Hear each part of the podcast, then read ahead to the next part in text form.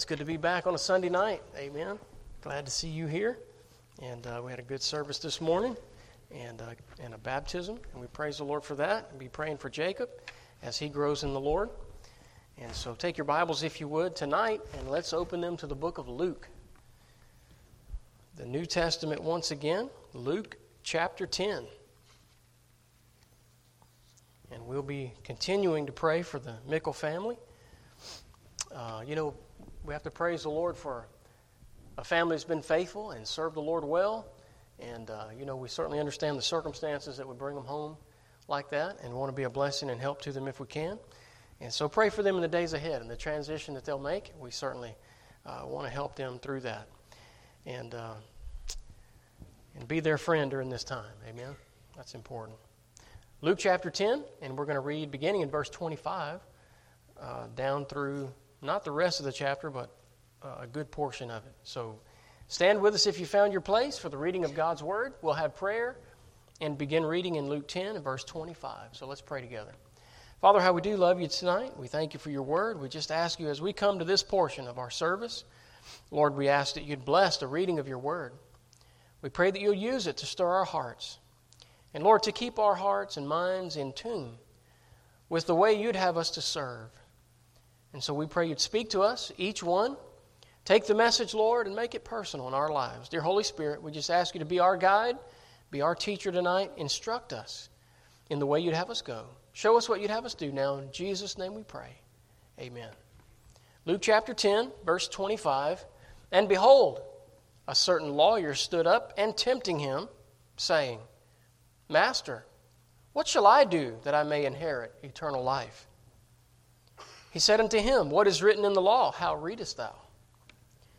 And he answering said, Thou shalt love the Lord thy God with all thy heart, and with all thy soul, and with all thy strength, and with all thy mind, and thy neighbor as thyself. And he said unto him, Thou hast answered right.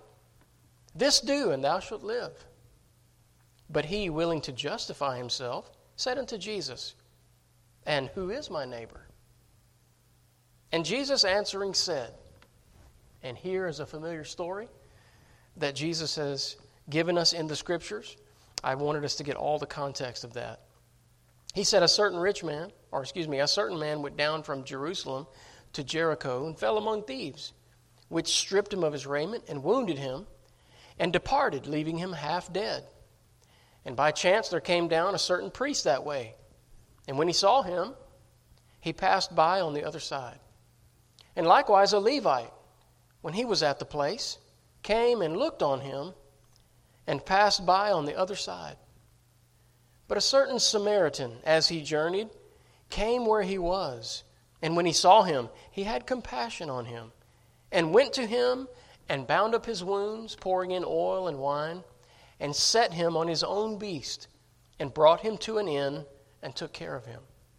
And on the morrow, when he departed, he took out two pence and gave them to the host, and said unto him, Take care of him, and whatsoever thou spendest more, when I come again, I will repay thee. Which now of these, thinkest thou, was neighbor unto him that fell among the thieves? And he said, He that showed mercy on him. Then said Jesus unto him, Go, and do thou likewise. I want us to go back at verse thirty-three, and Jesus introduces the Good Samaritan. It says, But a certain Samaritan, as he journeyed, came where he was, and when he saw him, he had compassion on him. And so tonight, ladies and gentlemen, I'd like to introduce you to the man who made a difference. The man who made a difference. Thank you. You may be seated. What a great story Jesus told. It illustrates so well, doesn't it, our responsibility, the, at least the way the Lord would have us work and serve in this life. This lawyer stood up asking the Lord Jesus questions in an attempt to trick him, to trip him up in his words, or maybe get him to say something that they could use against him. But when it was all said and done, it was the lawyer who, who looked in the wrong. It was him who had been shown up with these words that were spoken. He was trying to justify himself before God. And the Bible is very clear about that. All of us fall short in our human effort, and we cannot earn eternal life on any merit of our own. We have to come in simple faith and trust the finished work of Jesus Christ on the cross of Calvary for our salvation. Jesus used this story to help the lawyer see the pride of his own heart and the sinfulness of his ways, just like he does using the Old Testament law as our schoolmaster, the Bible says, to bring us to Christ. The word of the law shows us that we can't do it. We can't measure up. We couldn't make it on our own. And because of that, we need a Savior. Jesus is our Savior. And we thank the Lord for His great work that He does in our lives to bring us to a place of repentance, like we talked about this morning, so that we would know our need of Jesus and His salvation and come to Him. Well, here's the man that Jesus talked about, this Samaritan. Hey, did you notice at the end of the story that this lawyer, filled with pride, couldn't even say the Samaritan? He said, the one who showed mercy. That shows us how much pride the Jews had in their heart against the Samaritans. You know, God hates prejudice and pride and all of those things. Those are sins of the heart that we certainly need to work on, and He did. In this story tonight, I just want to show how the Lord illustrated so well the way you and I can serve the Lord in this life, in our world, in this day, and we can make a difference. The Samaritan was that one. First of all, I want you to see tonight that he was a commissioned man. He was a man, the Bible says, who was on a journey. The Bible says in verse thirty-three, but a certain Samaritan as he journeyed. Now the Lord Jesus is contrasting the Good Samaritan. He's contrasting him from the priest and Levite who came that way. Look what the Bible says. Go up a few verses. And it says there in verse thirty-one, it says, by chance there came down a certain priest that way. By chance. Well, I don't know what brought the priest along that way. The Bible says by chance he happened along. But that's not what it says about the Samaritan. It says about him that he was journeying. He was on a mission. He was on his way to do something. He had something in mind. He was trying to get somewhere. And uh, I like that about the Samaritan for a couple of reasons. Number one, I think it's good to have a mission in life. I think it's good to have a purpose. It's good to have a direction and, and something to do next. It's good to have goals that are set. It's something that you're reaching for rather than just floating through life, rather than just taking from one day to the next. Brother Junior, I'm not talking about retirement, amen? I'm talking about I'm talking about young people maybe that, that don't have any direction and, and don't seem to be looking for any. You know, we live in a time when this kind of thing is, is prevalent. I, I don't understand that. What do they call it, sofa surfing? I don't understand how people can, can find fulfillment, be happy in life, surfing, sur, surf, doing that. How does that work? Hey, it just doesn't in my book. It doesn't. Uh, I like the fact that the Samaritan was a worker, that he was uh, on a journey, that, that he had a plan and a mission, uh, and he was trying to get something done. You know, somebody said something one time, if you, if you want to get something done in your church, find the busiest person and give the job to them, and it'll get done. Isn't that something? Why is that?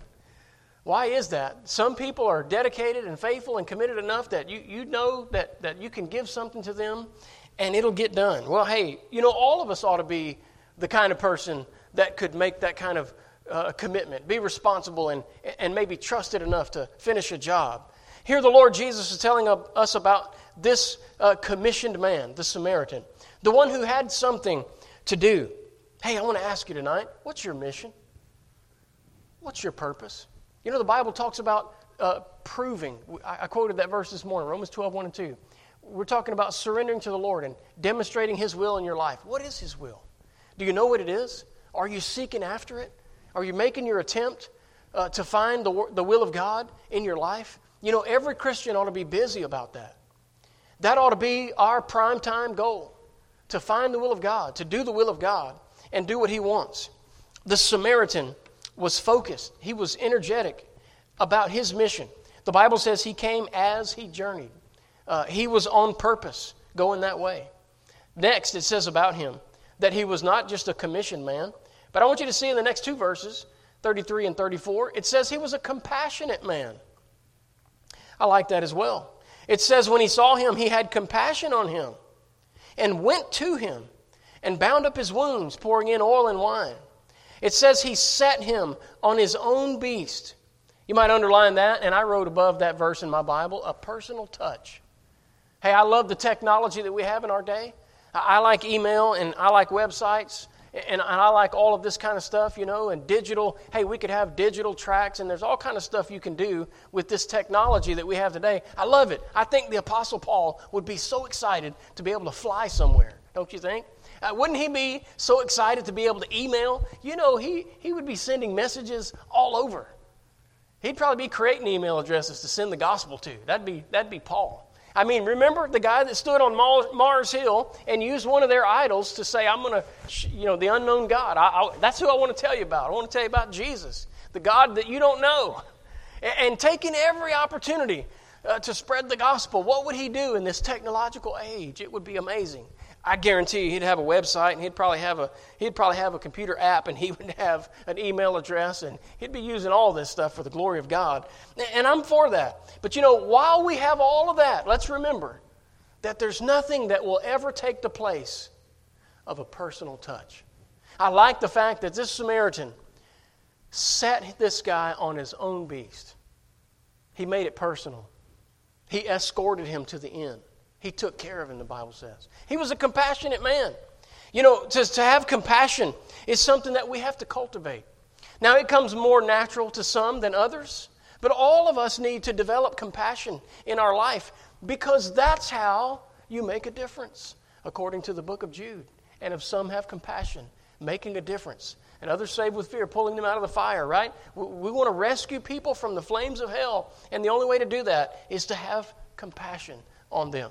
Compassion and empathy are something that will be fading away the closer we get to the end times. Remember what the Bible says? Because, the, because iniquity shall abound, the love of many shall wax cold. And you have a lot of cold-hearted people in this world. People that can see uh, you know, others in calamity and walk right on by and never, never care a lick, just like this priest and just like this Levite, who came upon the man, left for dead, and just passed by on the other side. Why did they do that? Because the Old Testament law required them to be pure. And if they touched a dead body, it would declare them unclean. And there's a process that they would have to go through for several days. It would inconvenience them. Oh my. Did it not inconvenience the Samaritan who was on a mission, on a journey, trying to get something done? Yet he stopped and took care of this man. Sure, it inconvenienced him. And we're going to see that in a moment. But he was a compassionate man. The Bible says he had compassion on him, and because of that, it says he went to him. His compassion drew him to the man who had a need. You know, I wonder, what do you do when, when someone is in the room? Maybe someone who obviously is without Christ. Are you drawn to them, or, or are you repelled by them? Do you, do you go the other way? You know, that says a lot about who we are, and it, it's a, it's an internal signal that we have some work to do to develop and cultivate compassion and empathy in our life so that we can be the man who makes a difference, the woman who makes a difference in the life of someone who is without the Lord. Amen? That's the only way to make it work. I'm glad this Samaritan was a compassionate man, but not only that, in verse thirty-four, he went a step beyond compassion because he was a caring man. Having compassion, well, that, that would have been just, uh, you know, pouring in the oil and wine, treating his wounds. That would have been enough. That's compassion. Uh, maybe even taking him to the inn and saying, here, here you go, take care of this guy. That would have been enough. No, no one would have faulted him if he had stopped there. But he didn't stop there. The Bible says in verse thirty-four, and he went to him and bound up his wounds, pouring in oil and wine. He set him on his own beast. He brought him to an inn and took care of him. The missing word is he.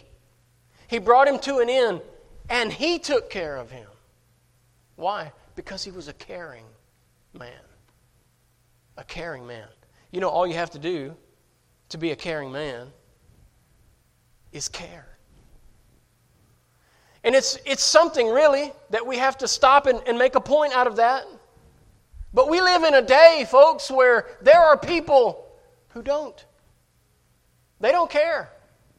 You can tell they don't care by the way they work. You can tell they don't care by the way they drive. You can tell they don't care by the way they live. You can tell they don't care by the way they talk, by the way they the, the way they choose. You can tell. Hey, how about us? Are we people who really care? Do we care for the Lord, for the things of the Lord? Do we care about life and the values that God has given us? Do we care about the way of life that we've been taught in the Bible? We need to care. We need to be people who care. And sometimes, if we're going to be a caring person, sometimes we have to stop and look in the mirror and do a checkup and say, do I care? Do you care about your church family? Do you care about the world you live in? Do you care about the lost around you? Hey, we need to care. We live in a day where caring men are needed. It was so in his day also. Every generation needs a caring man, and certainly the Samaritan was one. He made a difference because he was a commissioned man. He was a compassionate man, a caring man. But I want you to see, lastly, in verse thirty-five, he was a committed man. Notice it says on the morrow, when he departed, he took out two pence and gave them to the host and said unto him, take care of him. And whatsoever thou spendest more, when I come again, I will repay thee. Wow. You talk about second mile. To me, I think he's at least on mile number three by now. Committed. He wasn't just compassionate. That would have been enough. But he was also caring. And he wasn't just caring. Well, that would have been enough. Compassionate and caring. No one would have faulted him if he had stopped right there. Oh, no. He made a difference because he was committed. Not only did he make sure this man got help, then he made sure he got to the inn and was cared for. He took care of him himself. But then he left this man in the care of the innkeeper with money to meet his needs and said, take care of him.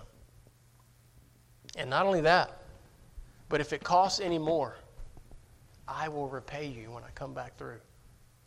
Now, why did he do all this? Well, because it says on the morrow when he departed. Why did he depart? Because going back to verse thirty-three, a certain Samaritan, as he journeyed. Remember, he was on a mission. He was on a journey. He was trying to get something done. And he stopped what he was doing and helped this man. And once he helped this man, he got right back on his mission. So he was committed in his work, but he was also committed in his care. He was committed in his life. He was committed in his service. His commitment applied to everything he touched. Not just the stuff he got paid for. Not just his career, his life work. And you know, that's true character. Someone asked, I, I like John Maxwell, and, and, and I read some of his uh, books. He's, he's got several good books out. And somebody, his publisher asked him, hey, John, would you write a book on work ethics, ethics in the workplace? And he said no. Now, I personally think he he missed a big opportunity right there. Right? Somebody needs to do that. But anyway, they asked him why. And he said, well, because there's no such thing as work ethic. He said, you either have ethics or you don't. Well, in a way, he's right. But a book on that would have sure helped some people understand it. That your true character comes out in what you do. And it's more important for you to be committed and have character and integrity than for you just to do well at work and have work ethics. And I guess that's why he didn't want to write the book. Anybody can fake it for a while. Hey, but I'm telling you, but when it's for real, you don't have to fake it. It's not a put on. When you're for real, it comes out in everything you do and everything you touch. And this man was a committed man. And he was not only committed to his work, but he was committed to everything he took responsibility for. So when he came across this wounded one, he took responsibility for him because he was compassionate, because he cared. He committed himself to him and his care. And we see that because of the way he handled him, because of the way he took him to the end, because of the fact that he stepped in, and during the night he took care of that man. And then when he had to leave in the morning, because remember, he was committed to a mission also. He still had a commitment to this man and got the innkeeper to step in and take over and provided the funds for him to do it. Hey, this is a powerful story because it walks us through the essence of what it means to have a heart for God and what it means to make a difference in this world in which we live. Hey, you know, one of the things that that that really shines out to a lost world around us is the love of the Lord Jesus Christ. And when we show that kind of love to others, as this Samaritan did, the Good Samaritan is synonymous with, with love extended. And he is known for his goodness and the good deed of coming to this man's rescue. And isn't that what Jesus is all about? Somebody said you can you can attract more flies with honey. Right? Well, when, when we show the love of God to people, man, it has an effect on them. And that's what the Samaritan did. He showed love to this man, the one who was left for dead. And what does the Bible say? That he fell among thieves, which stripped him of his raiment and wounded him and departed, leaving him half dead. So, we know he was half dead because the Bible says that, but he looked like he was dead. We know that because when the priest and Levite came, they weren't sure. Just to be on the safe side, though, they passed by on the other side. Because remember, they didn't want to be unclean and have to go through the purification process. That was kind of selfish, wasn't it? They were thinking more of their inconvenience than this man's life. And you know, we live in a world that's like that. They could see you broke down on the side of the road. Nobody's going to stop. Now, that's not true. There are some still some good Samaritans. And thank God for those who do. Right? But a lot of people don't. Think about it. The focus of the message should have us looking inward, though, not outward. Let's not curse the darkness. Let's turn on the light. Let's look in the mirror tonight and let's ask ourselves, am I compassionate? Am I caring? Am I committed? Am I on a mission? Am I serving the will of God? Am I willing to stop and help others along the way? Certainly we should be. In doing that, we'd be like this Good Samaritan. We would become someone who makes a difference. And that is what the Bible says. The book of Jude. And some have compassion. Making a difference. Hey, here's our opportunity. Let's take it. Let's bow in prayer. Father, how we love you tonight. How we thank you so much for your goodness. And Lord, thank you for this great word. The story of this Good Samaritan. It's, it's a story that resonates with us all. But this story ended with some powerful words. Go and do thou likewise. The reason you told this story was not just for this lawyer, but for all of us. It's the reason this story is captured in the Scriptures. Because I believe you want all of your children to do likewise. And so tonight, that's our prayer. Lord, help us to be like this Samaritan.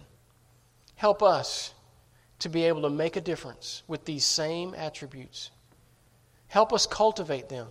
Help us desire them. Help us to work in our own heart and life so that we have the kind of character and ethic and compassion that makes a difference. Help us have a heart and be willing to be personal with people so that we can make a difference for Jesus' sake in their lives. And we'll thank you, Lord, for all you do in us and through us. In Jesus' name we pray. Amen.